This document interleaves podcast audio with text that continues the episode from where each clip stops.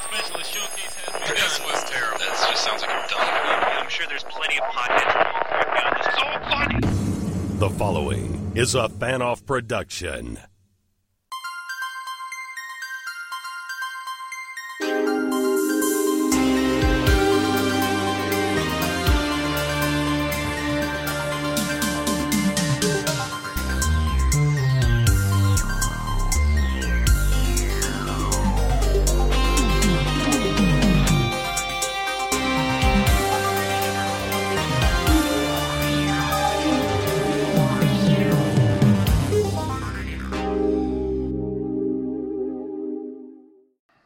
Welcome back, everyone. This is Eerie International, episode 388. I am Andi from Germany. And I'm Dave from the UK.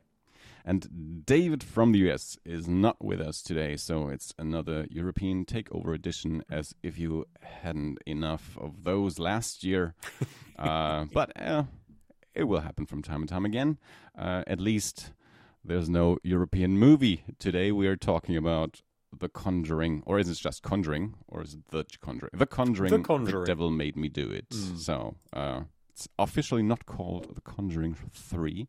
It's The Conjuring, The Devil Made Me Do It, which I find interesting. We will talk about that. Maybe, who knows, maybe we forget. Anyway, that's the movie that we are doing today. Of course, uh, we are Eerie International, and you can find us, as David mentioned, on some of the social media platforms, and you can find us there. We don't have to do the work for you, but I will tell you anyway. Eerie International on Facebook and Instagram, Eerie INT on Twix, Twitter, X, whatever you want to call it. And our email address is eerieinternational at gmail.com. We do have an email to read, and I do have another message that was sent privately to me, but I will at least read parts of it anyway. Uh, but before we get to that, Dave, is there anything that we need to mention or talk about before we get to our messages? Uh, no, I don't think so. I, I, I will apologise in case um, in the uh, the edit I can't remember where all of the dog barks are. Um, I've got Poppy with me today, and she's very angry at people walking past the window. So if any barks uh, manage to slip through the edit, then uh, apologies for that, everybody. Um, but uh, you know, she's an angry little puppy. What can I say? I have not listened to an episode of Eerie International in a long time. I only listen to the episodes that I'm not on. I was not aware that you're doing that much work. I don't normally. barks. I don't normally. Okay. um, it's just that uh, today she is uh, an angry little thing, and uh, I can't bring it to myself. I mean, it's two degrees Celsius outside. I don't know what that is in Fahrenheit because I think Fahrenheit is a stupid measurement. Again, Americans, you know how to use Google. Yeah, um, but you know, uh, to, it's okay. Right here we go. We're we're off on a tangent already. Tangent boys on top. Um, for, for me, you, really fell in love with that name, right? Last yeah, I have. I have. And we will be doing a spin off podcast called The Tangent Boys, and I don't care if you don't want to. Oh, Um, I, I'm, I'm happy to do it. um, so for me, Fahrenheit is stupid and centigrade is the only way to go. And that's not just jingoistic, uh, nationalistic bollocks I'm talking here. Listen, water freezes at zero and it boils at 100. What's not to understand? It's, it's so easy and it makes so much sense. Exactly. I mean, Kelvin is the king, obviously. um, Zero, it's cold. A hundred, it's too hot. yeah, exactly, exactly. Um, I, I I did hear somebody referring to how uh, Fahrenheit works, and they said, "Look, um, Fahrenheit is is perfect because zero Fahrenheit is too cold, and anything above hundred Fahrenheit is too hot." And they were like, "That is the scientific reason for it." And I was like, "No, come on, really? No, I don't think so." Let's base it on an element, shall we? Um, anyway, no. Um, yeah, so it's two degrees outside, which means um, I can't bring myself to put her in the kitchen because the kitchen is a cold place during the winter time. Um, uh, so yeah, she's in here with me, nice You're and just toasty, not nice baking and, enough. Not baking enough. No, but there is an energy crisis on Andi, and Oh, yeah. um, it turns out that uh, if you want to bake your own cakes, you have to actually take out a second mortgage to pay for the rates that you're uh, going to be uh, putting yourself under. So, there we go. Um, she's in with me. She's barking a bit, but she's not too bad. No, And I Um, think our listeners are happy to hear a puppy in the background. it's nice to hear some clacking around. It takes me back to um, old school Eerie when uh, Frankie was still with us, and he used to clack around. He was silent. He wouldn't bark at things very often, but he would clack around because his nails were always far too long. It's the problem with being a terrier; they grow at a tremendous rate. Oh, look, a doorbell! Fantastic. we're we're getting them all in today, everybody. I'll be back in a second. of course. so yeah, you get everything uh, that a British household has to offer on a Sunday. Deliveries, or maybe maybe it's the neighbor, or maybe one of those people passing by the window. I have no idea. Maybe we'll ask Dave. Who disturbs this sacred recording that we have going on here? Um, I don't know. Probably just a delivery. So, seems like Dave is about to come back. Well, I guess we know what I'm going to be doing for the rest of today. Editing. I talked through this bit, so you don't even have to edit it Oh, out. what a wonderful, wonderful lad you are, Andi. Thank you. Okay, well, okay, I, I guess everybody gets to keep that bit then. Um, behind the curtain, ignore the man behind the curtain. He knows not what he does. Um, but yeah, so uh, I think that's everything. Um, shall we? Shall we move on to the messages so that I, we can stop me from wittering on? Let's do that. It seems like um, our our episode last week on *Malignant*. Um, many people, or more people than usual, were excited about that episode. It seems like many people are excited about that movie, and and of course that movie being so. Um, different controversial crazy. Um uh yeah it, it is a people uh, it is a movie that that people um like to talk about it seems. So we did get one email from our friend Elio, and he says, Hey guys, hope everyone is well. I've really enjoyed the last few episodes, but I really, really enjoyed the Malignant episode. That movie was a fantastic watch and a great party movie. I wanted to write in to talk about some horror stuff that has really moved me recently. So, hmm. first, Dark Harvest 2023, a surprisingly brutal Halloween movie. Every year, a small 1950s town does a sacrifice where the boys of the town have to hunt down a monster called Sawtooth Jack. This movie was surprisingly brutal, with teens getting killed, etc. It's almost parody with how 1950s movie, uh, how, how 1950s this movie is. Cool creature, cool twists. I really enjoyed it. Um, quick interlude here. Um, we, but not me, did an episode on the book We did. I think like two years ago or so, in the time for for Halloween. Um, I fell sick, so I wasn't able to finish the book and record with you guys. But there is an episode that Dave and David did on on the book Dark Harvest, and I I, I think it was two, maybe it's three years ago. But I, It was a while, and my concept of time has suffered badly in of the last few. Of course, Yeah. it did for all of But us. we we did definitely cover it. I was sitting there thinking, Dark Harvest, that sounds familiar. And then you mentioned Sawtooth Jack, and I was like, oh, that is very familiar. I know exactly why. Mm-hmm. Yeah, I I had no idea um, that they were doing an, an adaptation, or I had forgotten. I don't know. And then suddenly this year, I saw people talk about the movie, and I, I don't even know where it came out. I'm I'm I'm guessing on some streaming service in the U.S. Um, and yeah, people really seem to like the the movie. Um, people are saying this is probably one that will go into the annual Halloween rotation for people. Um, I I need to get back to that book at some point uh, and and read it entirely. I, I I had started reading it and then, as I said, I fell sick, and and I never never uh, read the rest of it. Mm.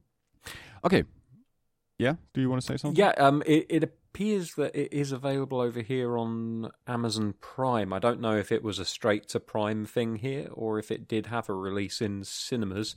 Just gonna have a quick look. Um, I don't think it went to cinemas. no, I uh, don't see a um, a box office figure here, which normally is a good indicator. Um, it was distributed by MGM through United Artists. Looky here, it is actually on Prime in Germany too. Good. I never looked it up, and I was not uh, thinking that it would be available in Germany, but I, I never checked. But it is uh, it is a Prime movie in Germany too. So we uh, actually thought about maybe getting a month of Prime soon again because we we are not um, actually subscribers to Amazon Prime. Hmm. But I just put it on the list, and once we get another month of Prime, we might watch it. Nice. Maybe we should do an episode on it. Yeah. All right, let's get back to Elio's email. His next topic Alan Wake Remaster for the PS5. So I've heard of this franchise for a long time, but never checked it out. Remedy is a great studio who have come out with some really good games. This game had a twist of Stephen King, Twin Peaks, and everything we love. Hmm. The main game itself was totally fine, a little slow, but a fun story with a character you love to hate. The extra missions that came out with the remaster, however, are amazing. Deep cerebral psycholo- psychological storytelling that has you thinking. I really enjoyed the game. Keep up the good work, fellas, and can't wait to listen to the episode, Elio. So, Thank you, Dave, you are, uh, between the two of us, you are the, The video, game, guy. um, uh, any thoughts on Alan Wake? Um, I do own Alan Wake, but it's one of those games that I've yet to get round to because I've got a mountain of shame that would put Everest to shame. Actually, um, so it is on my list to do. Um, what I find very interesting is um, they released Alan Wake two recently, and I've seen a few videos of it, and it looks really fascinating. Um, the way that they've put that game together, it, like it seems as though it blends live action elements with video game elements, which is not something that we've seen happen on the regular for many years. Not since probably the uh, the Sega CD or you know uh, you know games like um, Night Trap and, and and things like that.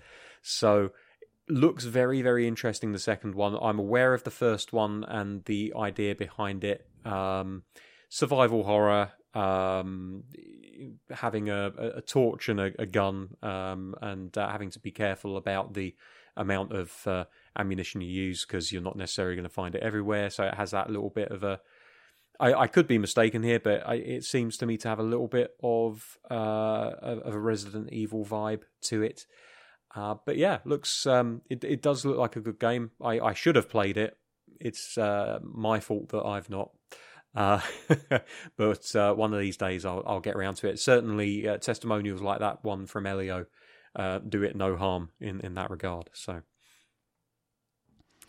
All right. So, as I said, I got another message that I will partially read to you, and I will take um, that message to segue us into the part where we talk about things that we took in this week or that happened this week, horror wise, and uh, because I have nothing except for this message. um, but um, I got this message from my friend Kenny from Canada um, who hit me up because he uh, released two new songs this week under his uh, musical project called Corpse Fighter. So a few years ago, um, I remember Kenny this name. recorded a bunch of songs based on on horror movies and released them all. Uh, and yeah, called the project Corpse Fighter. and he just this week released two new songs. And, and yeah, he he texted me before he officially released them to um have me listen to them. Um, gave me the chance to to listen to them early. Uh, and so that's the one thing that I want to um, steer people towards. Go check out Corpse Fighter. You can find his stuff on, on Bandcamp, on YouTube. um, so anywhere probably you listen to music. Uh, I don't listen to music on streaming services, so I have no idea if, if these songs are on Spotify. I don't know. Bandcamp and YouTube, that's what I know. Those songs are definitely there. So Corpse Fighter, um, great song, great punk rock metal infused songs um, about horror movies, stuff we like. So um, definitely worth listening to. And in that message, he included uh, a, a comment about our episode from last week. and he says, By the way, loved the Malignant episode, but I think you guys are crazy to say it's not a perfect horror movie. well, it hasn't got Dan Stevens in it for a start, so yes. Yeah, I I mean if you listen to the episode, you know, we all love the movie. Uh we we I don't, it is it is the weird thing. Uh, We, we pointed out flaws, but we were in love with the flaws. That's, I think that's that's what that movie made that movie so so special. That even for the parts that you could criticize, that is actually what makes that movie so special, and what makes you love the movie so much is is the weird decisions and the the weird production issues, and uh, so yeah. Oh, we love *Malignant*. So Elio and um, and Kenny obviously did too. So uh, yeah, that's the that's everything that I have on my list. Dave, do you have anything? Uh, yeah, one or two things. Um, we'll start off with uh, something which I I didn't think was going to count towards what I watched in horror this week, and then I saw a particular episode, and it completely changed my mind. So uh, I I finally got round to starting on Loki season two on Disney Plus this week. Uh, I've been waiting for it to finish up before I jumped into it because uh, it's a torture, a tor- a tortuous wait um, watching these things week to week, uh, especially when you know that you enjoy them as much as you do. So uh, I, I waited for them all to finish, and then they did, and then I jumped on, and um, it's excellent. But there's a couple of episodes which really, really push the limit of what I think they could get away with for a show. Which I I'm not sure what the age rating is meant to be for uh, for Loki season two, but I would imagine that they they expect it to be okay for kids to watch because it's part of the larger MCU, and as such, you you tend to uh, expect that they will make it safe for, for kids to watch, even if it's kids with the uh, uh, accompaniment of their uh, their uh, parents. But yeah, there are scenes in, in this season that just go way beyond like people being turned into spaghetti, like meat spaghetti, um, flesh being ripped from bones, etc. It is brutal. Um, so I, I would uh, approach it with caution if you have younglings. Uh, if you don't, though, then uh, you know watch it and uh, enjoy it. All, all of its gruesome, lovely details. It's funny. It's tragic. It's hilarious. It's saddening. It's all of the above. Um, there's a brilliant. Uh, I, I I can't even call it a cameo performance because he's in pretty much every single episode. Um, but uh, Ke Huy Quan, uh, who we've all fallen in love with once again in the last few years, uh, is is in this second season as a character called Ouroboros, and he's just brilliant. He really is. Like he's he's genuinely a scene a scene stealer in in every scene that he's in. Um, love him so much. He's basically just playing himself as he does in, in most things, it seems. But uh, I don't mind that. I uh, I just think he's just this adorable guy who I could watch uh, play any role in anything that I watch, and I, I'd be happy to do it. Um, I also finished watching uh, Guillermo del Toro's Cabinet of Curiosities this uh, past week. I had two episodes left: uh, The Viewing and The Murmuring. Um, I know David mentioned last week that there was like a. He thought that one of them might be set in the future.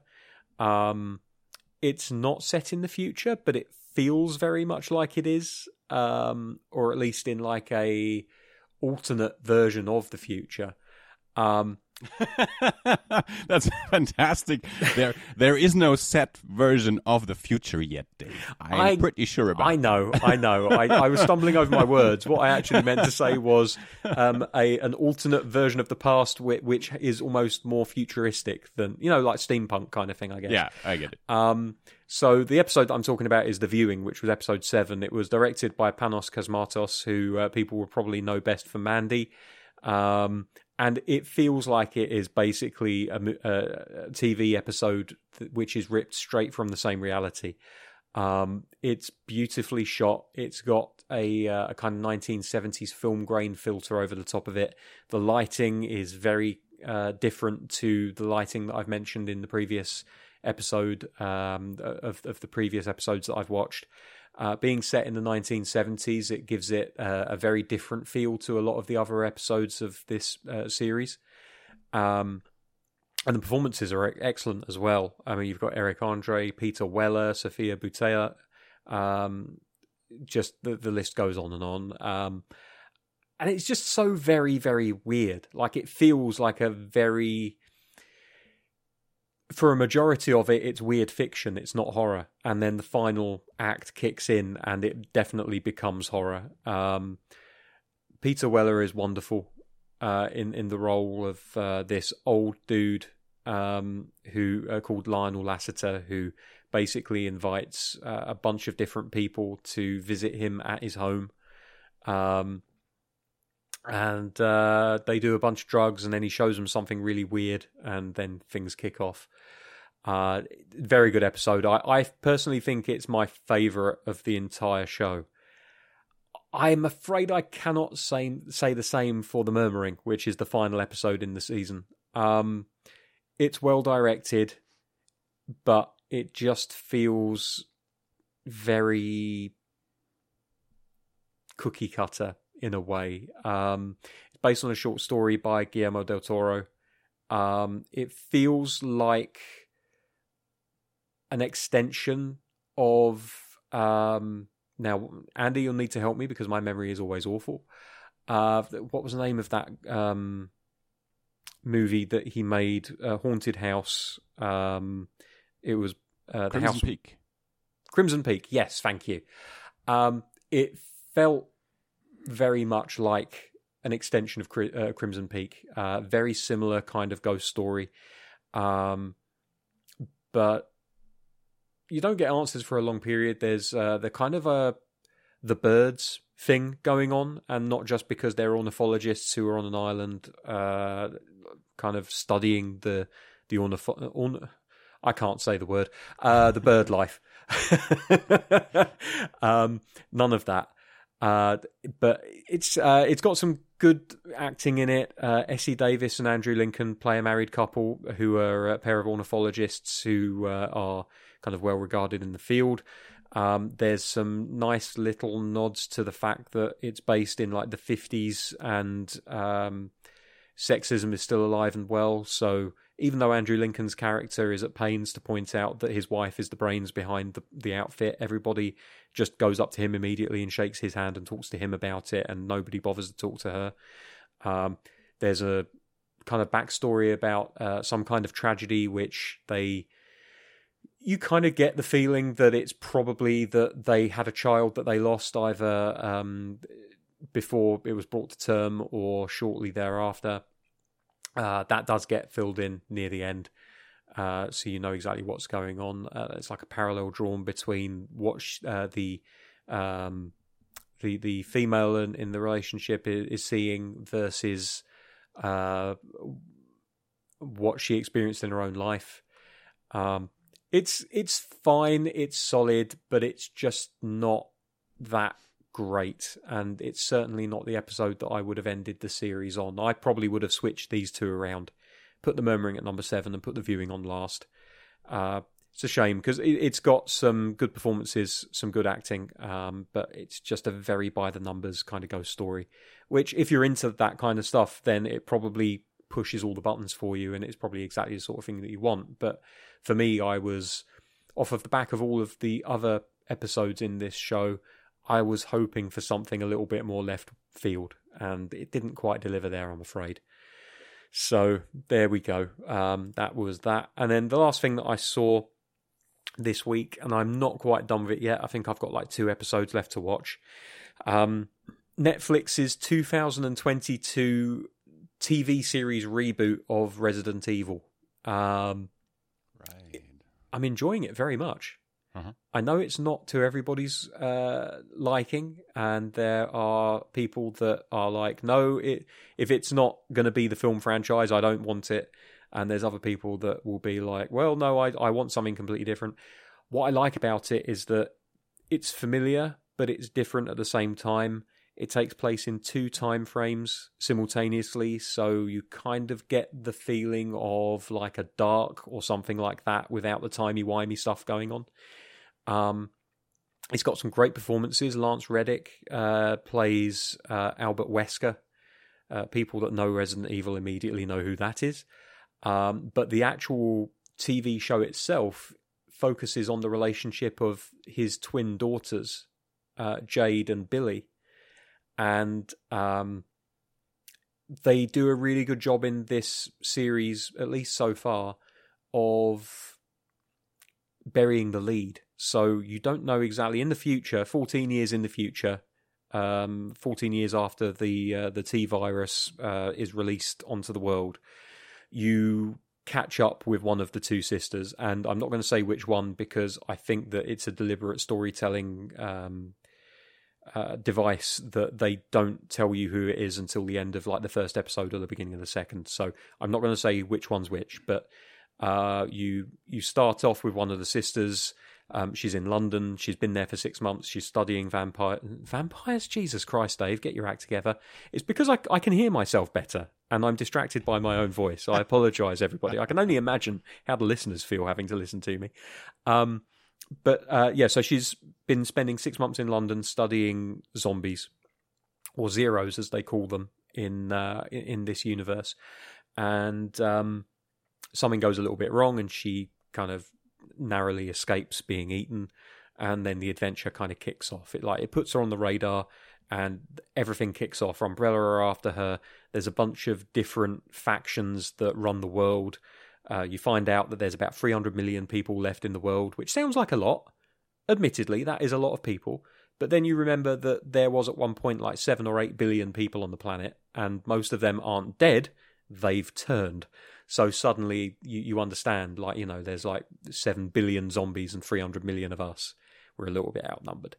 Um, I, I, I remember it. I remember there being a lot of consternation uh, about this show when it first came out. I, I don't think many people had a lot of positive things to say about it on my timeline. I don't know if you've seen any of it, Andi. I have not, but I just like you mentioned, have not heard great things about it. But Hmm. I'm I'm not a Resident Evil expert. I have not seen all the movies. Hmm. um, I've never played the game, but I've seen bits of it, of course. Hmm. Um, and I have seen that the, the new movie that everyone else also forgot. Uh, but I, I, I watched that at some point. But yeah, um, I, I have not seen the show. No. Um, I w- I would say it's honestly like if you're struggling for something to watch, and I know that's never a problem, but if you are struggling for something to watch and you have Netflix, then it might be worth giving a couple of episodes a go. Um, I think it is actually a show which people that aren't 100% like you you and me like neither of us are like experts on Resident Evil as a whole. I tuned out of the game franchise after like the second one or the third one. Uh, Village, I never understood what was going on with Village. Um, but apparently there are re- I say apparently there are definitely references to all of the Resident Evil games including Village um, and it's it, it's it's strange I, I'm calling it Village um, even though it was just called Resident Evil 4 at the time by the way people um, because it kind of went away from zombies and went into something a little bit different. It was like cults and things like that, and a guy with a, a bag on his head with a chainsaw. Uh, that character appears in this show. Um, so they managed to tie all of that together. There are little nods to previous uh, games and, and other characters, but this is very much an original story. Um, and I, I think it's well enough done that it is worth having a look at. But I know that there are going to be, especially when it comes to fans of the games and the uh, the the original movie franchise, there's going to be a lot of people that just aren't going to like it because it's not what they have grown to know and grown to like. Um, and it's a shame, but I can completely understand why uh, some people just don't like it and aren't willing to to give it a go. But I, I think it's well enough done that it's worth looking at. Um, I'm not going to say that it's like the greatest thing ever made or anything, because clearly, looking at IMDb and Rotten Tomatoes, it is not. Um, but I, I, think that it does enough, well enough, that it's worth having a look at. Um, so yeah, I mean, we'll see. I I've not heard anything about whether it's getting another season. Possibly not. Um, that's kind of a shame because I like the world that they've set up, and I would like to see where it goes. But um, it's as of yet, I, I can't find anything about. I, I've not googled it to to find out. Maybe I'll have a look down the line. But I'm enjoying what I'm seeing so far, and at some point, I should probably watch that film that nobody remembered came out. And I, I'll be honest, I when I was watching this show, I was like, weren't they going to make another Resident Evil movie? And I was like, didn't they bring it out already? And I couldn't remember, and I didn't bother looking it up. So I'm glad that you confirmed it for me. yeah, I had completely forgotten about that movie as well. Yeah. as you mentioned the show, I remembered. Yeah, there was that movie. We even watched it. It wasn't totally bad, but also pretty forgettable. Fair enough. Yeah, movie made by committee. yeah. I, I remember in the in the beginning there's a scene um guy motorcycle and and in in the home there. I don't know for some reason that they you see a pretty prominently you see um, a football helmet. And in my mind I went all right that guy on the motorcycle at some point he will have that uh, football helmet on and maybe swing a bat or whatever. Doesn't happen. and I was I was I was bummed out because I I was in my mind I was I was picturing this this upcoming scene with a guy on a motorcycle in a, in a football helmet and then it didn't happen. got it. and then I thought. "Wh- why did you why did you feature that helmet so prominently in, in that one shot? if you if you're not going to use it later on in the movie, I mean I that's thought it was Chekhov's cool gun, helmet. right? This was Chekhov's uh, football helmet. You put the helmet on the mantelpiece, you will use the helmet later on in the movie, and then they didn't. Oh dear! I, I'm glad you called it Chekhov's football helmet and not just Chekhov's helmet because uh, I'm pretty sure that that's a completely different genre of movie. Uh, Mm, I, I can imagine what you're thinking of, but I'm not quite in getting uh, not quite Pornography, getting, uh, Andi, Yeah, pornography. Yeah, yeah, yeah, I was sure uh, that it would be that, but I, I uh, yeah, I don't know. Anyway, uh, there's one more thing that I um, thought of that I wanted to mention and forgot. Um, because Dave and I made a pact. Uh, you have heard Dave talk about the Dark Tower series for the past years. I don't know. When, when did you start reading those books? oh God! Um, someone will probably be able to go back and actually find the episode where I talk about picking Okay, up the gunslinger. you, you didn't start it before we had Eerie. oh you God, start- no! I was still Okay. working at uh, Lloyd's, but it was after we started Eerie. So Okay, I would say yeah. possibly 20, 2018, maybe. Very possible. Yeah. All right. So uh, anyway, yeah. So Dave is going through those books, and you have two thirds, I guess, of the last volume left.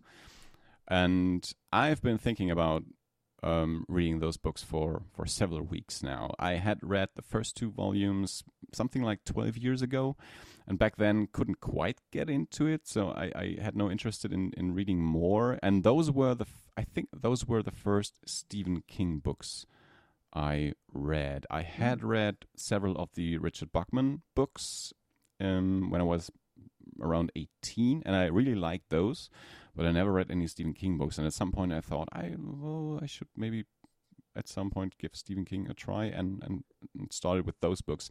Um, but I think I'm in a very different place right now. I've read several Stephen King books by now. I really like his writing. I listened to all those the King cast episodes on the Dark Tower, and uh, so I thought maybe th- now maybe now is the time to to finally read those books. And for weeks I've been debating.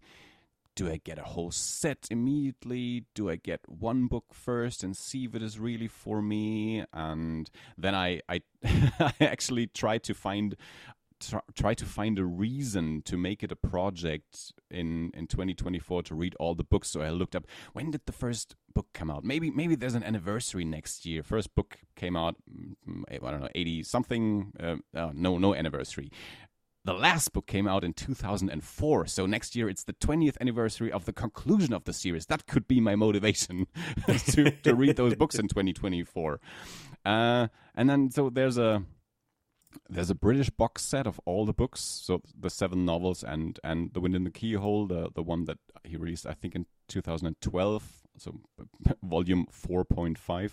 Um, so all those books um, for like 64 euros, which I think is something like 70 dollars or so. Um, and yeah, so do I get the whole set? It's not that expensive, but it is like 64 euros if I'm not reading all of them. That's that is still um, quite a bit of money. Uh, and then and I've, I've I've looked at those that set up again and again and again, and then I found another edition, another English edition with with nicer covers, not a box set, single editions, uh, single volume editions, but but a nicer cover. So I thought, okay, if I if I get just the seven main books without the wind in the keyhole, that's about 69 70 euros. It's a little bit more than the box set but still not too much and it looks nicer. But do i get only the first book? Do i get all of them immediately? I don't know. Should i do this? Uh, and i i just mm, so we're recording sunday and it was on i think thursday thursday a few days ago i talked to bianca in the morning and and and i said to her just what I said to you right now. And and then you said she said, yeah, I don't know, have you have you checked eBay maybe or or the the the the, the um, what's it called the the classified ads online Mhm. uh, and and I had checked eBay but of course I so I this time around was 12 years ago I read the the German editions and this time around I wanted to read the English editions but being in Germany of course you get all the books easily and, and cheaply uh, but mostly the the German editions. And then um, they're all different editions and it doesn't really look that nice which which isn't super important but still you want to have a bit of a coherent look to them if you have them on the shelf. Um um and so yeah i couldn't find those but i hadn't checked the the classified ads so there, I, don't know. There, there is this thing um that used to belong to ebay. Uh, i don't know if, if they're operating internationally or not. I don't know.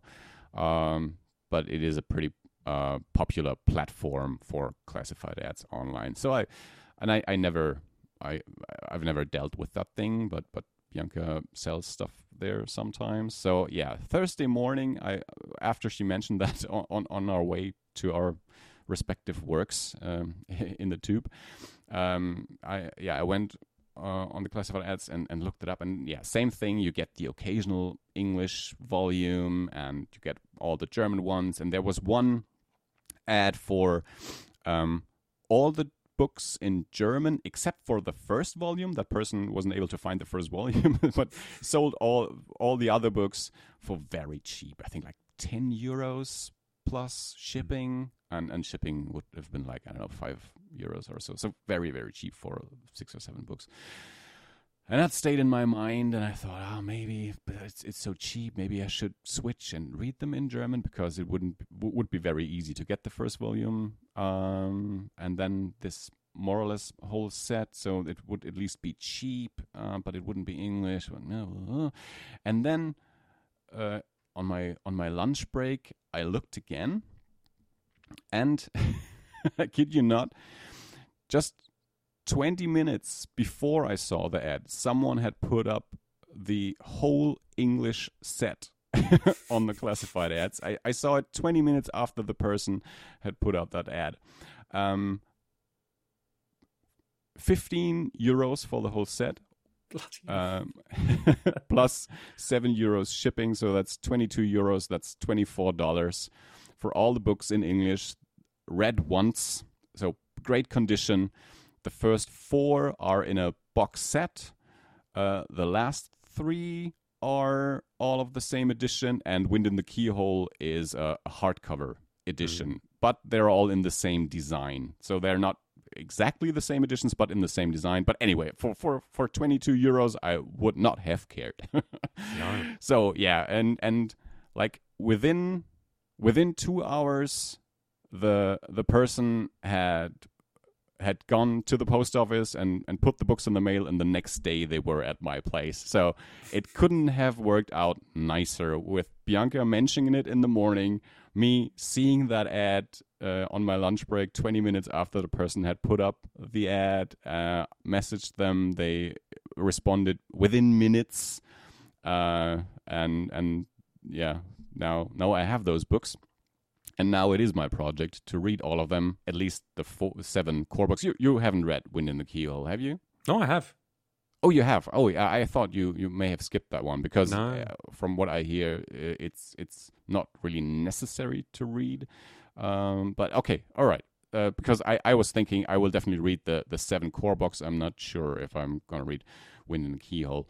uh, at least next year, because it is the the the, the seven books alone. Um, that's four thousand pages, and I'm a slow reader. Uh, but yeah, um, to put a bit of a pressure on myself, I made a pact with Dave that we're both gonna finish the series next year. So he has two thirds of a book, and I have seven books to read.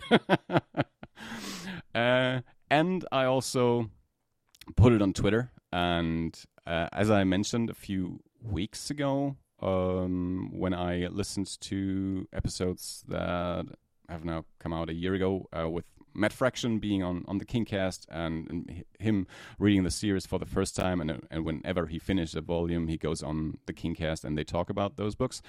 And December a year ago, they released the episode on volume four with Matt Fraction. And then they, on that episode, they made plans for him to read the last three volumes within 2023 and recording episodes with the Kingcast in 2023. And there has not been an episode since.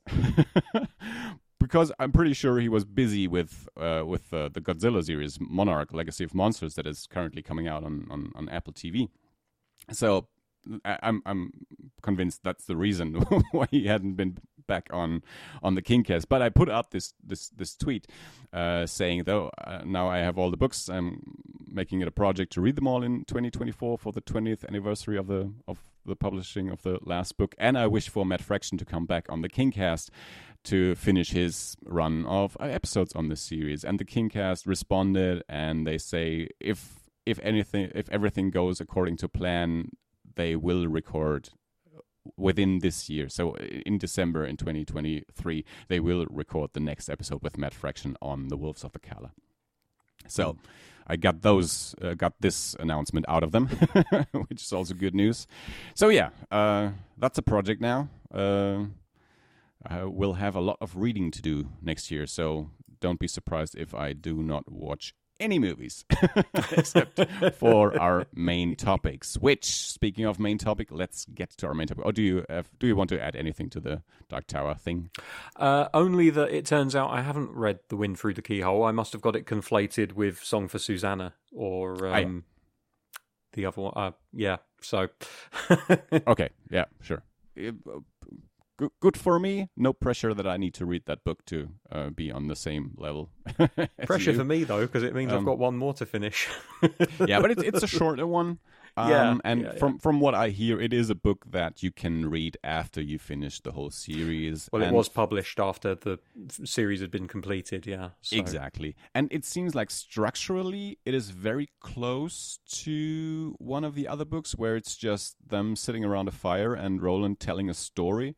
And if you read them in order, I think those two books are right next to each other and seem very s- similar um, structurally. So it is maybe even a better reading experience not reading them. It was Wizard and Glass. Um, Yeah. I was getting it mixed up with. Yeah, because that's very similar. They sit down around a fire, and basically he tells Yeah. them a story of when he was younger, and he went out with Cuthbert and and Alan.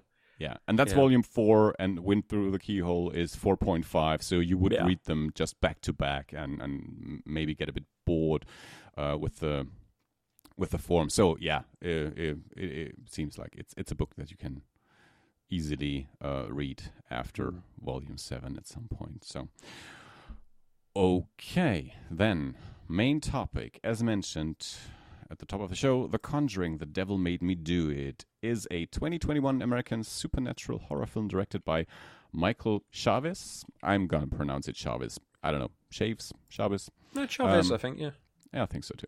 Michael Chaves, with a screenplay by David Leslie Johnson McGoldrick from a story by Johnson McGoldrick and James Wan, who of course directed the first two Conjuring movies. The film serves as a sequel to The Conjuring from 2013 and The Conjuring 2 from 2016, and as the seventh installment in the Conjuring universe. Patrick Wilson and Vera Farmiga reprise the roles as paranormal investigators and authors Ed and Lorraine Warren, with Ra- O'Connor. Sarah Catherine Hook and Julian Hilliard also starring. Wan and Peter Safran return to produce the film, which is based on the trial of Arnie Cheyenne Johnson, a murder trial that took place in 1981, Con- mm, Connecticut, in addition to The Devil in Connecticut, a book about the trial written by Gerald Brittle. Dave, remind me. Hmm. We did episodes on the Conjuring movies, didn't we? Or just did- one of them? Yeah, um, I've I'm fairly certain that we did one on The Conjuring, and I know that I watched The Conjuring two in cinemas. Yeah. I can't remember if that that was for the show or because I was feeling unusually brave at the time. um, because I I know what these movies are like, and I don't do well. Um, so I, yeah, I'm I'm fairly certain. In fact, you know what I can do just to double check that is I can just go to fanoff.com and search for Conjuring, Yeah. which I'm I know doing we right did- now. I did. I know we did the first one because I rewatched the movie for that episode, and I'm pretty sure we did an episode on episode uh, on on movie two as well. We definitely talked about it because Oh, we have them. all seen it. Yeah, we did them both in the same episode. It was actually quite some time ago, episode 48 from 2016. So an episode you will not be able to find on Apple Podcasts because only our latest 300 episodes are on there, but you can find on fanoff.com. If you go to eerieinternational.com, it will take you to fanoff.com. I did not mention that um, at the top of the show, but now you know where to find all our back catalog. So you can go back and listen to that episode on the first Conjuring movies, and I'm sure we talked about some of the other movies from the Conjuring universe as well. So, um, yeah, this movie came out in 2021, so it's one of those movies that came out during this weird time during the pandemic where in some countries cinemas were open, in some countries they weren't. I did not go to see this movie at the cinema. I just watched it today for the first time. It showed up on Netflix just recently, at least in Europe or in, in you watched it on Netflix, didn't you? Uh, yeah, yeah, I did. Yeah. So at least in the UK and Germany, I cannot speak um, to any of the other territories anyway. So um, what I find interesting, just as the first tangent, um, Michael Chaves within the Conjuring universe now directed The Curse of La Llor- Llorona, which I mentioned at some point. We did not do an episode on it, but I watched it and I talked about it. Hmm. Then he directed The Conjuring, The Devil Made Me Do It. And then he directed The Nun 2, which just came out this year. so he directed three movies within the Conjuring universe from more or less three different franchises. I think next he has to do an Annabelle movie. because that's I think that is the the one sub franchise within the Conjuring universe that he hasn't made a movie from yet. So Hmm. Conjuring, um, no, starting with Lord Lord of One. Yeah, I, I'm not able to pronounce that. Yeah, my Spanish, isn't I- too I great. Do not speak Spanish. uh, La Llorona, maybe. Conjuring, um, The Nun. I think Annabelle should be next.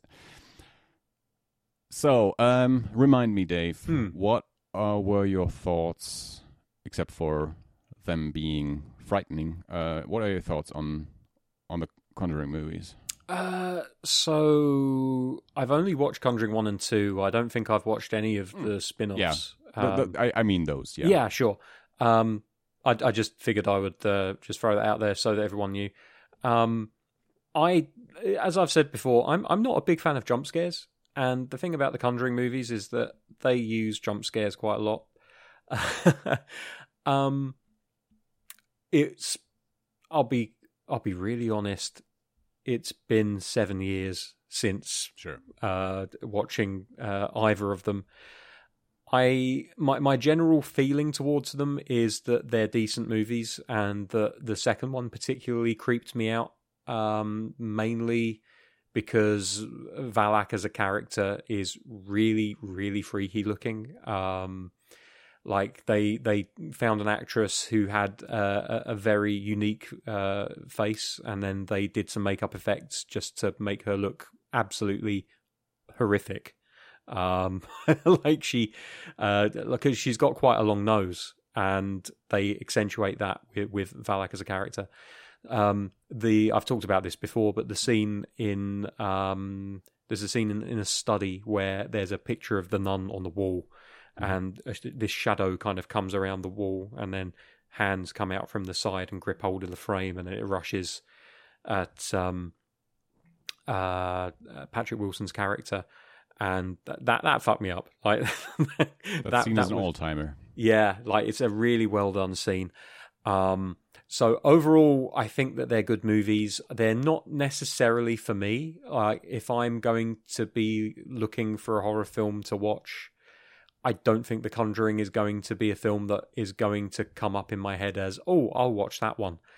It's definitely it's not a movie series that I dislike, and I'll very happily watch them so that we can talk about them on the show it's just for my own personal viewing pleasure. It's not the kind of thing that I will jump on. And that pretty much counts for all kinds of possession movies specifically. I think that that's interesting is that this Conjuring movie has kind of gone back to its roots if I'm remembering correctly. The first one had a bit of a possession thing going on with it. Um the second one not well, it had a little bit of possession in there, but it was mainly a poltergeist movie. It's more of a haunting than a possession. Yeah, yeah. Um, and so this one very much kind of like lands back in the realm of possession. Um, even though you know we'll, we'll talk about it as we discuss the movie. Is it really possession? Eh, kind of, but also not entirely. Like it, it's not as simple as that.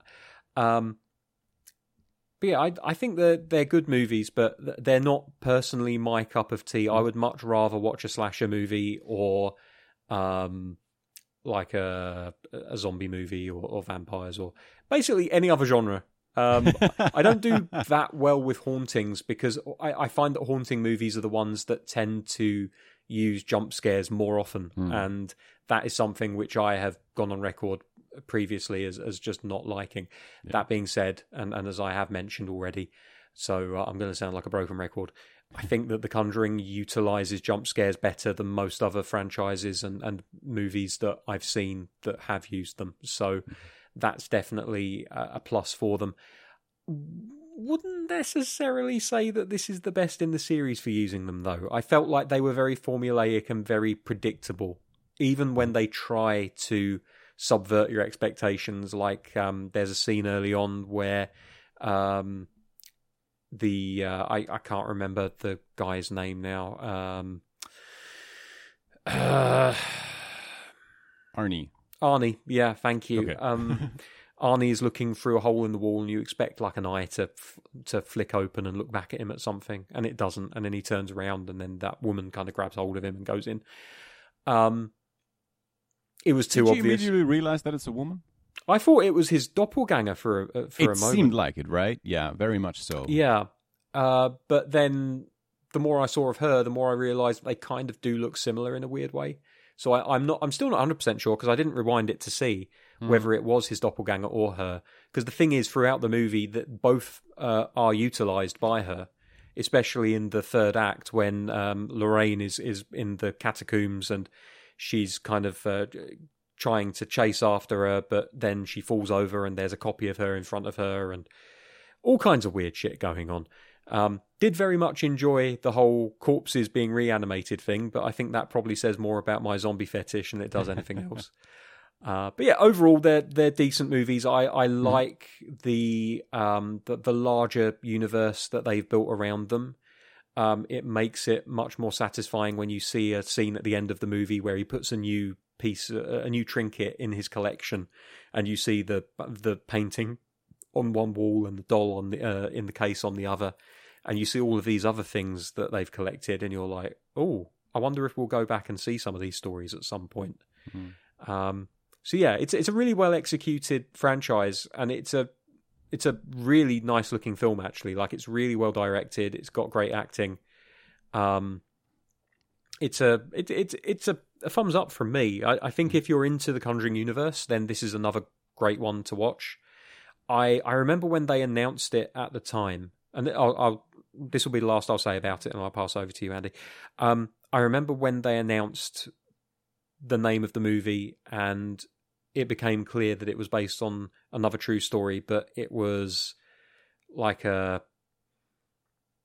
It wasn't like the uh, the haunting in Enfield. Uh, you know, uh, it, it's some, someone has actually killed somebody else and then claimed that they were possessed.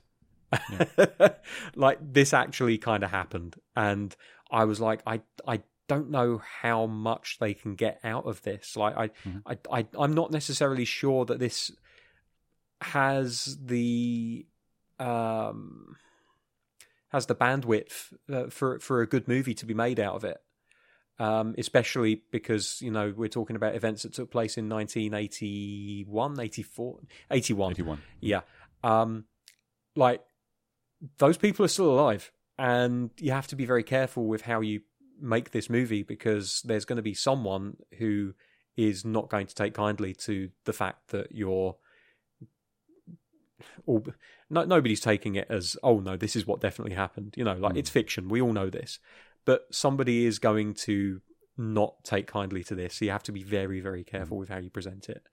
Um, it's not for me to say whether they did it well or not in that sense because I'm I'm not close enough to it to to have those feelings. But uh, yeah, I, I think that um, it's a much better movie than I was expecting it to be, given my reservations when I heard they were making it. Um, and it makes me interested to see where they're going next because I'm pretty sure they're making a fourth one. I've seen uh, talk of a fourth one either being in development or about to enter into development. Um, and it's a Patrick Wilson franchise. They don't die. They just keep on trucking, don't they? That guy owes so much to James Wan Doesn't for he? putting him into The Conjuring, Insidious, Yep. Aquaman. James Wan loves his Patrick Wilson. He's got every right to as well because Patrick Wilson, as it turns out, great actor. and even Patrick Wilson even got to direct the latest Insidious movie. So not only as an actor he owes James Wan, now he's also owes his. St- I, I don't think he has directed a feature before, so he he owes his directing um, start to James Wan as well, in a sense. Mm. Um, yeah, I um, where was I about to go? Oh yeah, so um, so the the, the movie is about, um, as we mentioned, this this true quote unquote true trial, and we we I think even on our other Conjuring episode, we didn't really go too much into the reality of things regarding Ed and Lorraine Warren. Um, they were I, I, I haven't looked too much into their history, but it seems like they were basically like scam artists, artists, and and uh, everything has been debunked. Um, all the all the cases that they worked on and so on. I, but uh, that's that's nothing that I'm too interested in in discussing surrounding in, in regards to the to the Conjuring movies. But of course, the, the movie mm, says based on true events, and immediately you, you think about these things. How much is actually true? How much did they fictionalize for the movie? And and but yeah, nothing that I will investigate too much and, and form a, a strong opinion on. I'm just judging the movie as a piece of entertainment as I have taken it in.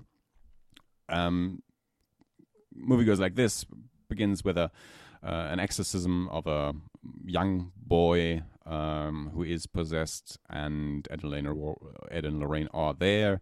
Um, possession, uh, exorcism doesn't really go as planned. Uh, Ed gets um, Gets his heart the- the- stopped. yeah, the, the, the demon uh, attacks him and says, I'll, "I'll stop your heart." So he doesn't, he can't really interfere uh, anymore. And um, a a young man, the the boyfriend to to the kid's sister, um, says, "Yeah, let, let, let the, to the demon basically, let the boy go. Take take me." And so the the, the demon slips into Arnie, uh, and Ed is the only one who uh, witnessed that, but he is out of the picture. He's taken to the hospital. He um, can't speak for a while, so people do not know. People go on living their lives, and at some point, Arnie kills a guy, uh, and um, yeah, while being possessed. So Ed wakes up again, and, and he tells the story that what what happened at the at the first exorcism, and they go to trial, and the defense says, yeah, well, um, we plead not guilty uh, because he was possessed by a demon. Um, the devil It's a bold me do it. strategy, Cotton. Let's see how it plays out. I, I I liked how they edited it in the movie where Ed and Lorraine are and, and Arnie at the at the, um, at the lawyer's office and, and she says, Well, this hasn't been done before, at least not successfully, and if you can't even convince me, how you're are you gonna convince a jury? And they say, Well, come over to dinner. Uh, we'll sh- show you all our stuff. We'll introduce you to Annabelle, and if we can convince you, you will, or you, you, you can take on the case cut to the courtroom. Yeah. They- hard cut to the courtroom and her with Arnie sitting there uh, and and pleading not guilty. Hmm. Uh, I, I I like that piece of editing that the jump in time forward, uh, skipping uh, the whole part of them convincing her because you don't really need that by cutting to the courtroom and her sitting there and pleading not guilty. Uh, uh, you know, okay, they were able to convince her, obviously. I would have Um, quite enjoyed it if they cut to the courtroom and they had a completely different lawyer. that would have been nice. You as know, well, like she was just like, "Nah, fuck that shit. I ain't, I ain't doing this, guys. I'm not buying it. Yeah. Sorry."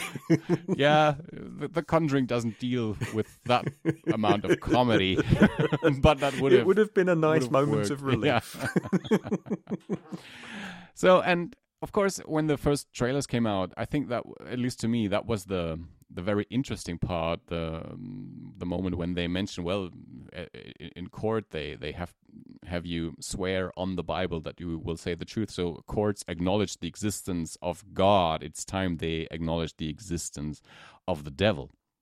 Uh, and I, I think that's that's that's a very very very interesting approach, Yeah. and and yeah, I think for for the franchise, actually um, a, a new approach, and that's what I so I like the movie as well. Uh, I thought uh, thought it was really good. I really enjoyed it, as you mentioned, very well made. Looks really nice.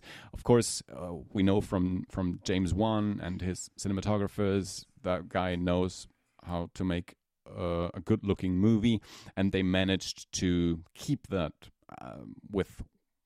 I'm gonna call it The Conjuring Three. Um, with this movie as well, looks very good, um, very well directed, nice camera work. So that that stuff is all there. I like the characters, I like the actors. Um, I was really entertained by this movie, um, and no, I'm already again lost my train of thought. Where was I going to go with this? Um, oh yeah, the fresh new approach. Uh, I I like that they took this this different approach where they um, where where it's a proper possession and not a haunting, and where the possession is caused by a human being, by a s- Satanist, by someone who is putting a curse on people. So in the first two movies, we have demons torturing people in their homes Hmm. for their demonic reasons. and in part three, um, we have a human being um, putting a curse on people, so summoning a demon, promising them a soul, and yeah, things happen. There's other people in, within the movie we that have been possessed, as we learn, and have killed people, and it is basically closer to like um, an a serial killer movie where we have these detectives doing an in an investigation on killings and trying to find the killer, trying to find who is behind these killings, a human being that we can actually find and stop from killing more people. But in this, this case, the killings uh, involve demonic possession, not just your regular serial killer with a knife. Yeah, Um, it's difficult to match striation marks on a demon. but but uh, that's that's actually something that I really liked about the movie that made it uh, in a way different from the other two movies. It still looks like a Conjuring movie. Of course, you have Vera Farmiga and, and, and Patrick Wilson in, in their roles, and you are familiar with, with them and their characters. Um, but the case is different enough so that the movie is not just the third version of the same thing. Yeah, you definitely need to mix it up, and I think that's something that they recognise, and that that's why they've gone this direction. Um, also, I suppose they are a little bit hamstrung by uh, they they have to stay with. Well, I say they have to. They don't really. They could make anything up. Um, I would assume they need to stay within the confines of cases that Ed and Lorraine were actually involved in. Mm-hmm. Um, and like I'm looking down the list, there's quite a long list of stuff that they could get involved with. Obviously, there's there's Annabelle, um, which is a a real thing. Um, the Perron family in Rhode Island, uh, or Perron, um, Amityville. I'm not surprised they've not gone near Amityville yet because of the fact that you know so many people have done Amityville already. if I Uh, remember correctly, it does feature. I think at the beginning of part two they Mm. talk about um, Amityville. They do mention it in the beginning. I might of, be mistaken. But yeah, um, yeah, Conjuring Two. I mean, I'm I'm on the Wikipedia here, and it it does mention here uh, Mhm. the Warrens' version of events is partially adapted and portrayed in the opening sequence of The Conjuring Yeah. 2 Mhm. Um, Enfield, Conjuring Two. Uh, Arnie Johnson is mentioned. Then you've got the Snedeker House, um, the Smurl family, and the Union Cemetery. So, I mean, those are the noteworthy uh, investigations uh, as according to Wikipedia, who uh, you know everybody refers to Wikipedia because it is the foremost uh, expert in all things. But uh, there there must be a lot of other stuff that they could go through. So they've they've been clever that they've gone for something which is slightly different to what's come before because it would become very formulaic if it was just like okay who's possessed this week right Yeah. get your bibles out It's old hands um, it, it it would almost become like processional in a way, wouldn't it? Um, so yeah, they they do need to keep things a little bit fresh if they can. So I I, I think they, they did a good job by by mixing things up and like you said, turning this into something much more closely resembling a um a, a, a proper like investigation you know, like uh, Lorraine has that moment where she says we go- we go back to the beginning, and then they they're listening to the uh, the, the recordings that they made uh, from the you know the initial um, incident, and that gets them to have another look at the room where the uh, the waterbed was, and then they find the planks with the water damage, which isn't actually water damage, and and so you know one way or the other they use all of that to eventually get into the crawl space and find that there's a totem under there, and and that's what keys them into the idea that oh this happened on purpose, like this demon was invited and by somebody that knows exactly what they're doing. This this was um, premeditated, and we need to try and figure out who it is that's responsible. Um, I think some of the ways in which there's a certain amount of happenstance which has to take place Mhm, for for yeah. things to fall in place, yeah. And like the priest that they're put in touch with, who doesn't shake Ed's hand because he's got chicken shit all over him, which is a great line. Um, really kind of puts you at ease. Um, the fact that it's his daughter. Spoilers for anyone that wasn't expecting them, but you know we are talking about the movie now, I suppose. Um, I make no apologies. Um, it's kind of um, it's it's very easy for them to be like, oh well, you should go and talk to this guy because he's an expert, and his daughter just so happens to have been the the culprit. It's all very neat, you know, and, and but then how are you going to get there otherwise? You have to find a way of, of linking everything together, and and happenstance is as good a way as any, I suppose. But it just felt a little bit too um, easy in in that sense, I guess. Um, tell you what, the the the um, the scenes where the uh, the the possession is taking place, and like the that little eight year old when he's on the table and he kind of bends over backwards and then twists 180 degrees round Yes. and his head's tucked under his arm and through his leg. I was just like, Jesus, that is horrible. That is really fucking Yeah. horrible. and it looked fantastic. It looked the great. effects were great. Yeah, yeah, yeah. At all times, I, I would say everything looked pretty much exactly how I would assume it came out exactly how they wanted it to because it looked spectacular. Yeah. Um, the the lighting uh, during the uh, the possession scene in the prison infirmary was really well done. Um, and I one thing that I thought to myself at the time, as um, Arnie's uh, wife to be was desperately hanging onto his hand to stop him from sticking himself in the knife uh, in in the throat with the piece of glass, and Ed is standing over Lorraine with a sledgehammer about to smack her uh, into oblivion, and she's just kind of like I don't know if she's reaching out to him with her mind or if she's just thinking it or what. Like that sent that felt a little bit confused, but like she um, there's this kind of there's this voice saying you know uh, you know love is our strength and all that kind of stuff. That's fucking schmaltzy, man. like I what the don't have to be so bloody schmaltzy. But And- they've always been like that. I know, but just like that combined with the flashbacks to when they were in the pergola, um, having that kiss on their first date, and then the the young couple, uh, you know, desperately trying to stop him from sticking his neck with the piece of glass and everything. It just, uh, it just felt so bloody schmaltzy. I've got no other word for it. It's the perfect word. Um, yeah, I wasn't a I wasn't massively um, bothered about that. I, I thought that, but again, how do you get around it? I guess that's the question. It's like it's all very well for me to sit there and say, "Well, you know, I didn't like this." Well, how do you do it differently then? Well, that's not my job. so it's a bit of a cop out, isn't it?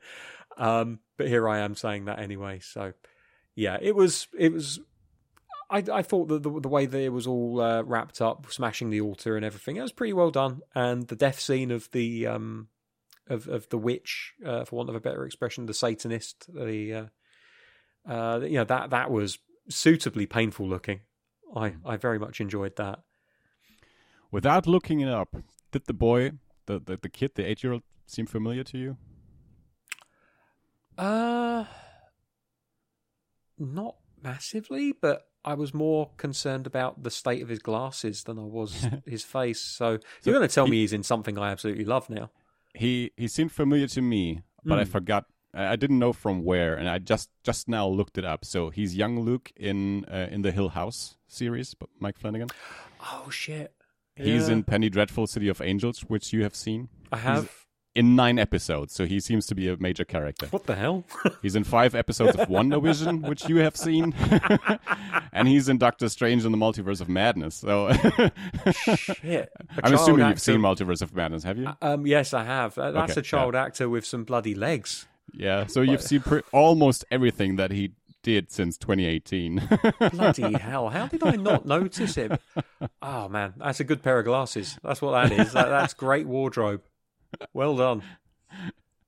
I think as young Luke, he had those glasses as well. I think those glasses were what what actually made him seem familiar to me, but I could not place Ah. his face. Uh, but it makes total sense now that I've read it that he is his the the, the kid Luke. I mean, at least in, Um, in like WandaVision, he, he would have been in like half an episode because they were growing up so fast. Uh, that's, that's my excuse. I, I don't know. It says five episodes. He's he's Billy Fucking Maximoff. Yeah, episode, says five sake. episodes. I don't know. Ah, no, they grew up quicker than that, man. I'm, I'm telling you, they grew up quicker than that. Jesus. Yeah. I, so um, I thought the the sus- suspense was was really well done. Um, Of course, as you mentioned, and and that is something that you see often in in those kinds of movies. That yeah, things have to fall into place. So the um, Lorraine, uh, they they send Lorraine back to to that retired priest because they need a translation, and he might be the one to be able to translate uh, Mm. whatever text that they they they need there, while um, Ed and his assistant uh, figure out on a map on a on a proper serial killer board um, that the one case that they thought had taken place very far away from where their own case um, was they figure out it was actually very close to them and so they, they find a pattern and they are able to figure out oh no we just sent lorraine basically into the Hmm. the, the the the lion's den. Is that Yeah. the phrase in English? It is. Uh, yes. yeah. uh, so yeah, of course, that that happens simultaneously. That is very much, of course, movie mechanics. Um, uh, for for suspense reasons, um, suspension of disbelief, uh, something that um, needs to take place there, of course. But I think I think it's all very well done. I enjoyed the the serial killer um, aspect of the movie. It is, I think, it's closer to Silence of the Lambs than it is to Amityville, uh, and and uh, I I enjoyed that that, that this this mixture of uh, Silence of the Lambs with with demonic possession, this supernatural serial killer uh, thing, um, and and seeing the the Warrens as these yeah these they're still supernatural investigators, but in in in this more or less serial killer setting, um, they applied good movie making craft to the whole thing, and I think it's a very entertaining movie. It's a very enjoyable, suspenseful horror movie. Um, and and yeah, I, I, I, I, if people don't remember, I'm not a huge fan of the Conjuring franchise. I like the second one better than the first one. And I know that especially the first one is hailed as one of these all-time classics, and and and everyone loved it, and it was of course super successful. And I I can appreciate the, the craft of the first one, Mhm. but I enjoyed the second one more than I did the first one. Hmm. So, um, and I, uh, maybe I'm just I don't know si- simple when it comes to the Conjuring movies, but I, I, I, I haven't rewatched the first one probably since we did that episode on it. But today, I would probably say I would rather watch the third one again than, than the first one. Uh, Oh, maybe I should I would pair uh, rather watch parts two and three back to back than than watch one again. So. Hmm. Yeah, I mean, I, I definitely remember more of the second one than I do the first. So I, I think uh, I'm probably. I mean, I'm biased anyway. You know, Enfield isn't that far from me, so it it feels like uh, you know they and and also like there, there's there's bits of cinematography in that second movie that genuinely like I still think about today, like the uh, the camera swooping over the uh, the walls of, of the upstairs. Um, And uh, I, I know if David was here, he'd probably mention Hotline Miami right now, so I'll I'll mention that for him. Um, but it's not something that I've seen in many other movies. I thi- I can only ever think of uh, John Wick Four as being the other film that uses that particular. I, I wouldn't call it a technique. I, I would just say that that angle, you know, like uh, they've taken the ceiling off of the filming set and they're just use you, you know passing the camera over from one room to the other. I Um, watched something recently. I have to go to my Mm. Letterboxd where they did the same thing. I didn't really watch too many things. Did they do it in *Malignant*? Um, oh, good question. On. uh, diary. Here is my diary. So what did I watch? *Malignant*, *How to Blow Up a Pipeline*, *Bad Hair*. Mm, yeah, I- I Hmm. didn't really watch much more. Maybe, maybe it was *Malignant*. Some something I saw recently. I don't know. Anyway, uh, of course you're right. It, it's not, not. It is something that you that you notice when when movies do it because it is so specific and it's not done in very many movies, uh, and it is an, an interesting looking Hmm. um, piece of, of cinematography when Yeah. when done right. And of course, there's the little musical interlude with uh, Wilson singing um, "Just Can't Help Falling in Love with You" by Yeah. Elvis, which honestly, like, really, really good. Like, Yeah, it's, it, that's a wonderful scene, and you might call it schmaltzy.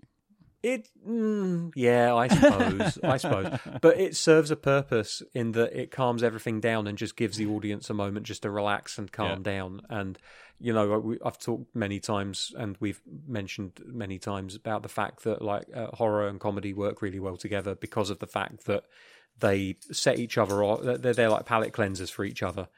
Um, and you know, although that musical rendition wasn't comedy, it certainly was a palate cleanser. Like it, it managed to just kind of reset everything in time for that third act to come along and and blow everyone's socks off.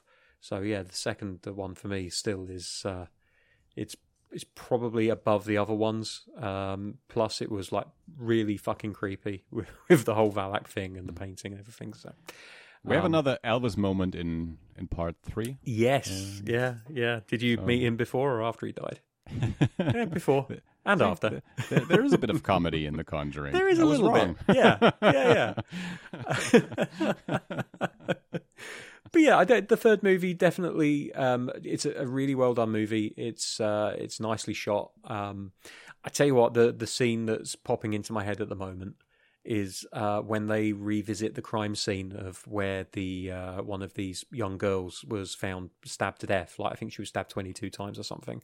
Yeah. And Uh, Lorraine, s- same as um, as when Arnie killed kills the guy. yeah, I, they don't really mention it, I believe. Uh, So so they mentioned two times that the victim was stabbed 22 times. Hmm. I thought that they at some point would really remark on take it. that and, and, and in their investigation say something about that fact, but I Yeah. think they didn't. Hmm.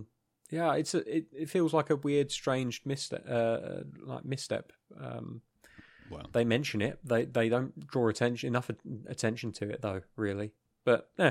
Um. So she's uh, she's using her powers to see what happened, in, and um, she reenacts it, and it's actually quite. It's it's strange. It's grisly to watch. Like Mm. she's she's just knee, kneeling on the floor, stabbing the dirt, but she puts so much of herself into it that I can almost imagine there being a body. And obviously, we don't have to Mhm. imagine because you you see the scene taking place alongside what actually happened. So Mm. you see someone actually being stabbed. But even if they didn't have that scene of what actually happened and just stuck with Lorraine reenacting it, there was she put so much of herself into that um, Vera Farmiga that I yeah it, it was it was pretty grisly just to watch her doing it. Like she was properly in in the role in the character. Yeah, I, I think they, they really do a nice job um, at, at editing in this movie because there's Mm. several scenes where characters switch like that, where you see one character, or where where you see basically one action, but it edits from from one character to another, where where they switch out demon for human, or in this case, um, Lorraine for the girl who actually did the killing. So Mm. these these editing back and forth within the same piece of action, um, and they they do that several times, and I think it works really well, and they they they really did a great job at the editing there. So I'm I'm very curious now um, to watch the Nun two because uh, again uh, I think it might even be still in in, in a cinema round here, uh, but it, yeah it came out this year, and I I'm one of the few people who really liked The Nun, the the, the first movie directed by Corin Hardy, Hmm. um, and the the second one now is written by Akela Cooper, who also wrote *Malignant* and *Megan*. We mentioned that last time that she's on a on a, on a roll, um, and now having enjoyed *The Conjuring 3*, directed by Michael Chaves, I I'm I'm really curious for *The Nun* 2 now, because I La Llorona was okay. I don't remember too much about that movie, um, but it wasn't bad either. Um, but now, um, having seen this one today, I'm I'm curious what Michael Chaves did with The Nun 2 and what Akela Cooper. I, Mm. I, and, and she's probably not the only credited writer. I'm, uh, I don't know. Um, but yeah, what what they did with with that franchise, uh, with that sub franchise of the Conjuring universe. So I, I will put that on my list for when it becomes available um, to rent. Um, you have not seen the Nun, probably. Yeah, no, you mentioned you've only seen the, the, the, the both Conjuring movies. No, no Believe me. Annabelle, no Nun. if uh, if there was a spin off to be watched um, that I, I would not go anywhere near, it would be the Nun. it just okay. it you know it freaked me out too much that second movie. Uh, I I I can't watch a whole movie based around her as like because at, Mm. at least with The Conjuring two, you you've got the um the obscuring of Valak as as the main big bad like Yeah. you've you've got like was he the Raggedy Man or something? I can't remember what he was called now, but um, um, the actual ghost that was haunting them. Yeah, yeah. I Yeah. don't remember the name as well. It was it was something like the Raggedy Man or the Yeah. the, the Sharp Tooth Man or, or something like that. Crooked Man. That's it. It's the Mm, Crooked yeah, Man. That sounds familiar. Yeah. Um, so a lot of the time it was that and not the nun herself. Um, in the nun movies, I imagine that it's going to be the nun that you see 100% of the time when you see something freaky. And I cannot even look at a still image of that character because that's how creepy it is. It freaks me the fuck out. So um, I, I will not be willingly subjecting myself to any nun movies. Thank you very much. Right, so I will Um, not suggest a, an Eerie episode on the Nun franchise. I mean, you can. It, I, I said, episodes that you are off. Yeah, yeah. I mean, I said I will not willingly watch. Um, if it's a two thirds majority, then I'll force myself. But uh, I'll keep that in the back of my mind, but I don't think I will uh, suggest, uh, uh, unless I th- see The Nun 2 and think it is so fantastic that we need to do an episode on it, then I will suggest it. yeah, okay. Oh, something else that I did want to mention. Um, I really like the fact that they brought back the Annabelle gimmick uh, from, I think, the first standalone Annabelle movie where um, you remember there's a scene, I've talked about it because it was in the trailer for the film. And um, a, a, a big, fully grown bloke sitting two rows in front of me screamed like a girl when the when the scene happened. But it's like a little girl running at a flapping door, and then the door flaps, and as it flaps back open, it's like a full grown woman. Um, they do that again in this, except there Mm. is no flapping door. It's literally just shadows and really Yeah. good camera work and Yeah. editing work, where it goes from uh, Lorraine running at herself to um, the witch, and she like Mhm. blows some powder. Uh, no, no, uh, Lorraine running towards Ed. Yeah. and and then she uh, she becomes the witch at the last second and blows powder in his face, and, and that's Yeah. when he becomes possessed. Mhm. I thought that was a really really well crafted scene, like really beautifully done. Because I, when I saw the trailer for Annabelle, I could tell with the door flapping what was going to happen. I don't know why, but I could just tell that it was going to be like an Mm. edit and there was going to be Mm. something else come out. But there's literally line of sight between you and Lorraine when she's running towards Ed, and I'm like, Mm. okay, maybe it is Lorraine. I'm not 100% convinced. I was still guarded about it, but I allowed myself to relax enough that when she turned into the witch, uh, as she passed through that final shadow, I was just like, oh shit, you got me, you bastards. Yeah. Like, really beautifully done. And Yeah, that's, that's the kind of jump scare example that I fucking love. That's another example of, of, of, of those scenes that I uh, meant earlier when I said that they switch characters within an action, uh, and yeah, that that that's definitely uh, a- prime example for Mm. for that uh, type of scene. Very well done. Yeah, I again something that I uh, always talk about. Um, not that I talk about the Conjuring movies that much, but I definitely talked about it when we recorded an episode on the movies. That poor daughter of theirs is. It is. She is in one scene, so my sympathies go to that character. That um, they, they, I, I think, I think, I'm pretty sure. Whenever they make a Conjuring movie, there comes a point uh, in the in the writing process where they realize, oh damn, there was a daughter. We have to do something. we have to acknowledge that there's a daughter. Where do we fit her? We don't need her. We don't want her. But at some point, we need to acknowledge her. So they put her in one scene while Ed is in the in the hospital. Uh, she can be there, uh, but then she's she's never mentioned before or after. Uh, Yeah. And and again, it seems like the Lorraine, uh, the Lorraines, the Warrens care more about other people's children than they care about their own. Uh, I mean, at this point, just make her old enough that she can leave home, and then you can uh, write her yeah. out. It, it seemed like I, it seemed like uh, in in this movie she she was of that age where she was probably gone to college. Uh, Good for her. or, or so. Get Uh, out of that but- house. and it's it's always the, the thing with with the Conjuring 2 where Ed gives that British girl the I don't know is it a cross some some heirloom from his family and I think to myself you have your own daughter sitting at home uh in in that house with Annabelle and all the other creepy doll. stuff yeah, yeah. Like, what the hell are you doing? Parent of the fucking year. yeah, definitely. Um, so yeah, uh, that, that's whenever there's a new Conjuring movie, I, I, I will always be curious. So how do we deal with the daughter this time? Do we even mention her? And yeah, sure enough, she shows up in one scene, but that's it. All right, so um, yeah, I don't know. Do you have any more thoughts on the movie? No, no. Um, just that it's very well done, very well directed, and uh, you know, again, if you're a fan of the Conjuring franchise, then this is definitely one that you'll be wanting to see if you haven't already. Yeah, I think uh, so too. An en- enjoyable studio mainstream horror movie, um, and you don't even have to have seen the other Conjuring movies.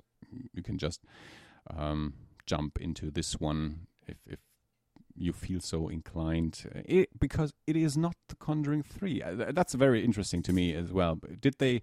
Is it because James Wan didn't do this one that they called it something else? Is it because they really want didn't want to tie it too much to the other movie so that people could go and see it even if they hadn't seen the others? Uh, Because there's a if you go back in, in, in- the history of Hollywood, there was a time when sequels were just called part one, two, three, four, five, six, seven. Then there is a time where now we don't want to give people the feeling that they need to have seen the other ones, so each movie gets their own title without a number. And now we mm. have this franchise franchise where there is a, a part two, a a part one, a part two, and then a third movie that has no number. so Yeah, I, I think may, maybe it has something to do with the fact that there are so many spin off films now that they don't want to maybe bring attention to the fact that there are so many sequels within it. And It is, but it's not consistent, right? Because I think No. the Annabelle movies they have their own title, but with the Nun, it's the Nun too. yeah, I know, I know. It's it's weird. I'm not ent- entirely sure why they've done it this way. Um, it will be interesting to see if they do make further um, movies in the Conjuring, like the the main line, kind of the Warren line of, of of Conjuring movies. If they go back to numbers, or if now they are kind of sticking with the Conjuring and then subtitle for Yeah. whatever this movie is. I mean, it Um, would be kind of weird to have part one, part two, The Devil Made Me Do It, part four. It would.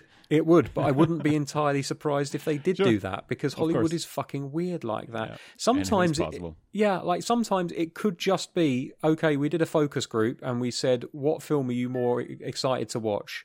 The Conjuring, The Devil Made Me Do It, or The Conjuring Three? And Mm-hmm. people marginally preferred having The Devil Made Me Do It as part of the title, and Yeah. that's why they did it.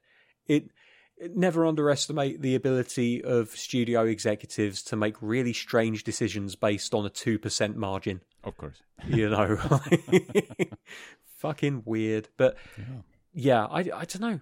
I really don't know. But I'm I'm hoping that um, that we get a, a few more of these. Uh, uh, what's really interesting to me is that like at this point in their lives, I think the Warrens were like in their late fifties.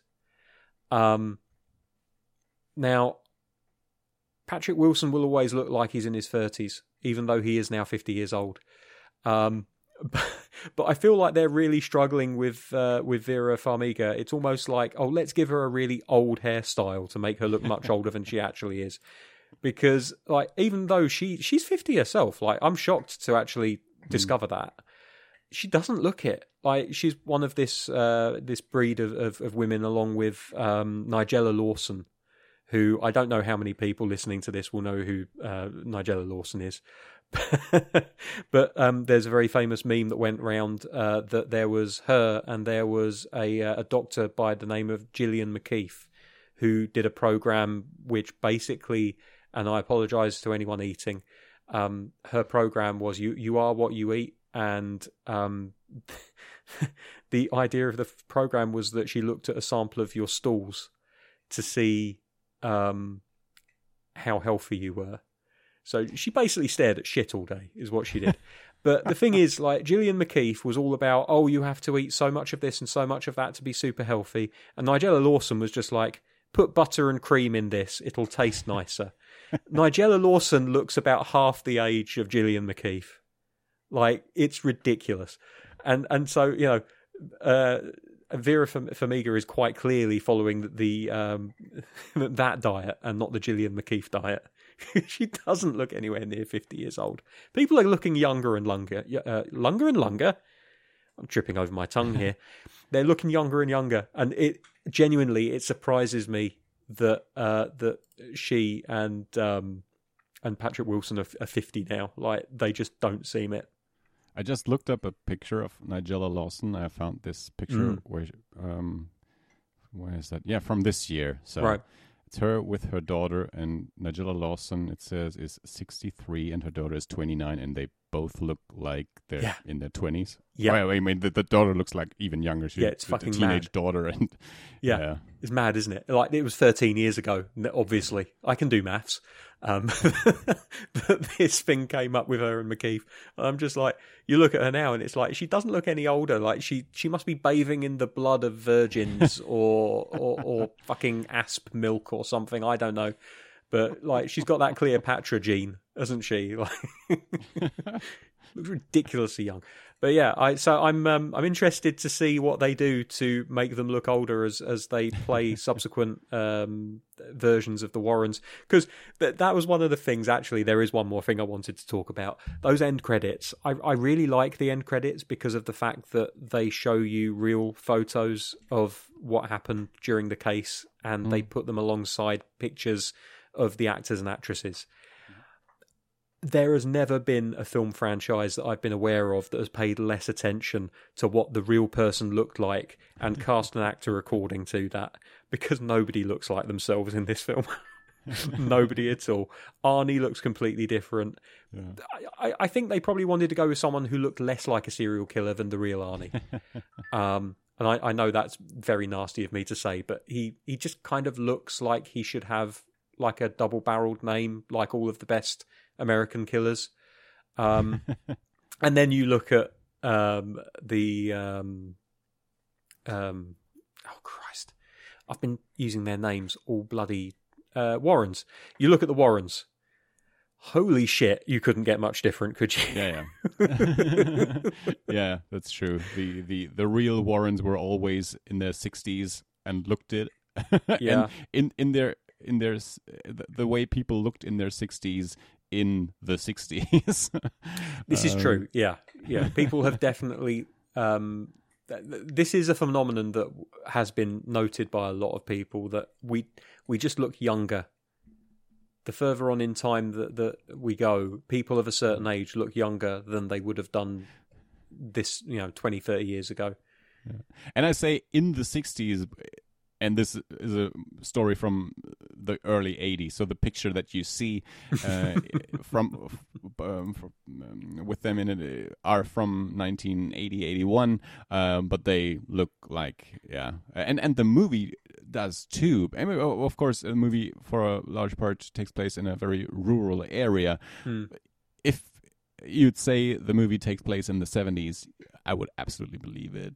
Mean, of course, 81 isn't that far removed from the 70s, but uh, the the I don't know the the houses and and the the, the clothing, the fashion, uh, the the yeah, hairstyles. uh, 81 was still kind of that crossover Yeah. era, wasn't it? Like I was thinking about this the other day. I don't know why. I can't remember what temp- what started me thinking on it. So, you know, this will probably sound like I'm just making it up. But um yeah, like the the fashions like it, it- a lot of us like to think that like New Year's Day 1980 people went from wearing bell-bottom jeans Yeah. and like big collars and stuff Yeah. to just you know wearing whatever it was that we wore in the 80s like tight shorts and Mm. Yeah. fucking i don't know bobble I always I always think about the 60s because if you if you if you take the 60s and you take the first half of the decade Hmm. and the second half of the decade somewhere in there hippies appear right so 66 swinging london and you have 67 monterey pop um 69 woodstock that's a whole different 60s Hmm. from 60 through 65. Um, so yeah, you, you are absolutely correct. Uh, fashion styles do not um, suddenly appear because there's a new decade and Mm-hmm. suddenly everything looks the same for 10 years. so, I mean, yeah. it's it's easy to say, oh, seventies, and you know what people mean by that, and eighties, you you know what people mean by that. The strange thing is that I, I feel like fashion hasn't changed that much since the turn of the millennium. Like we're going on twenty three years in the two thousands, and I know that there are differences in fashion. There's definitely differences in fashion from the early two thousands because I've watched programs from the early two thousands, but generally speaking, if you're talking about like suits largely still look like they looked like back in 2000. You know, we haven't gone back to huge lapels and things like that. Yeah. Um, shoes look the same. Jackets mainly. The, the only real difference is whether or not bomber jackets are fashionable at the moment. One thing that my mind goes to is go back 15 years and all the young people are in skin tight jeans and now they are in baggy pants again. Now they are back in the 90s. Yeah. Um, so th- there is a there's definitely a, a change. there, there's there's definitely some things that change, like you said, like early, very early two thousands, baggy shorts, baggy trousers. Then we got the drain pipes. Then we went back to being baggy. But I I still kind of feel, and maybe this is just like a contemporary thing. Maybe I I can't tell because of the fact that I'm living in those eras. But it just they just don't. The fashion changes don't feel as dramatic as the ones that we experience uh, as we saw i say experience like either of us were alive in the 50s um like from like the 50s to the 60s to the 70s yeah. to the 80s like you know if you say okay from 2000 to 2023 because again i can do maths um that's a 23 year period i'm really good at maths um so you look at like a 23 year period going from like 1960 to 1983 and you tell me that fashion is anywhere near as coherent between those dates as they Mm. are from the beginning of the 2000s it's just yeah it's it's almost like we reached peak fashion and then we just started going backwards again like now we're just so influenced Mm. by what came before that think- fashion is eating itself in the same way Yeah. that everything else is I think the changes in youth culture and the the prominence and the importance of youth culture to culture as a whole was Mm. probably bigger and more radical back then than it is nowadays. And Yeah. and and with that comes the change in fashion, I guess. Hmm. yeah Just a theory. it's a good Anyway, theory. we anyway we were talking about horror weren't we a minute ago we recommend we recommend The Conjuring. Uh, the Devil Made Me Do It. Um, for double feature picks, I. That's why I start because you have to think about it, I guess. Uh, you know me so well Andi maybe I should always uh, send just- you guys a, a heads up. Please think of a double feature pick before we start recording. But before we do that, Um, let's talk about cars and how they've changed in the last 25 years. Um, anyway, I um I, I picked Lord of Illusions, the Clive Barker movie, because it has to do with cults and it is a a noir crime story. So this mixture of a horror genre and and the the in in the Devil Made Me Do It, they talk about satanic cults. It doesn't really turn out to be that much of a cult. It is just one person actually. So Mm.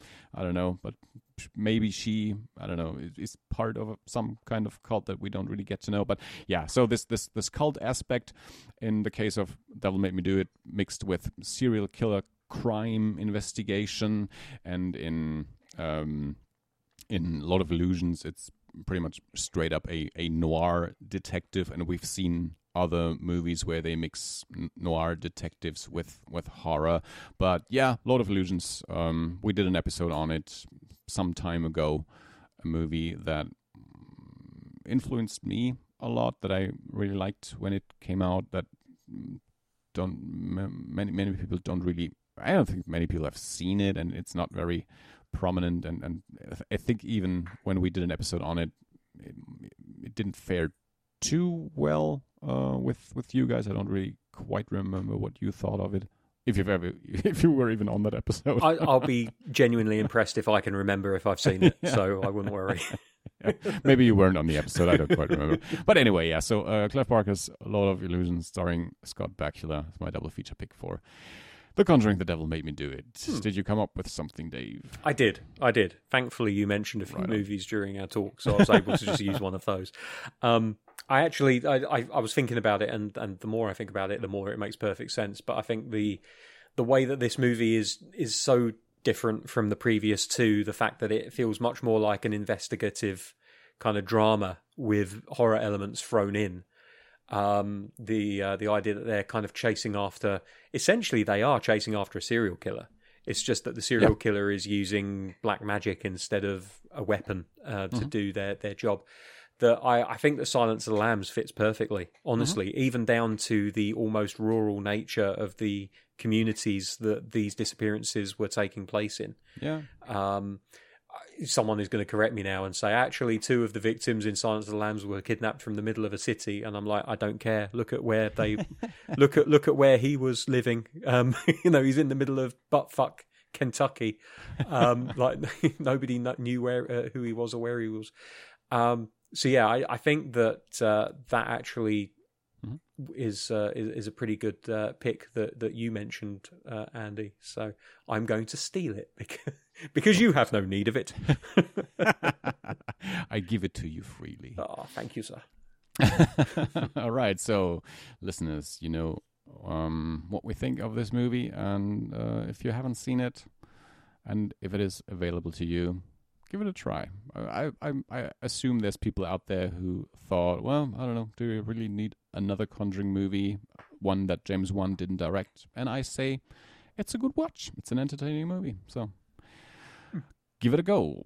Um, we have no plans for next week yet. Um, so, as always, if you want to know beforehand, keep an eye on our social media accounts where we will announce as soon as we made a decision what the topic for our next episode will be. Um, and until then, thanks for listening. Keep watching horror movies. Bye bye. Bye bye.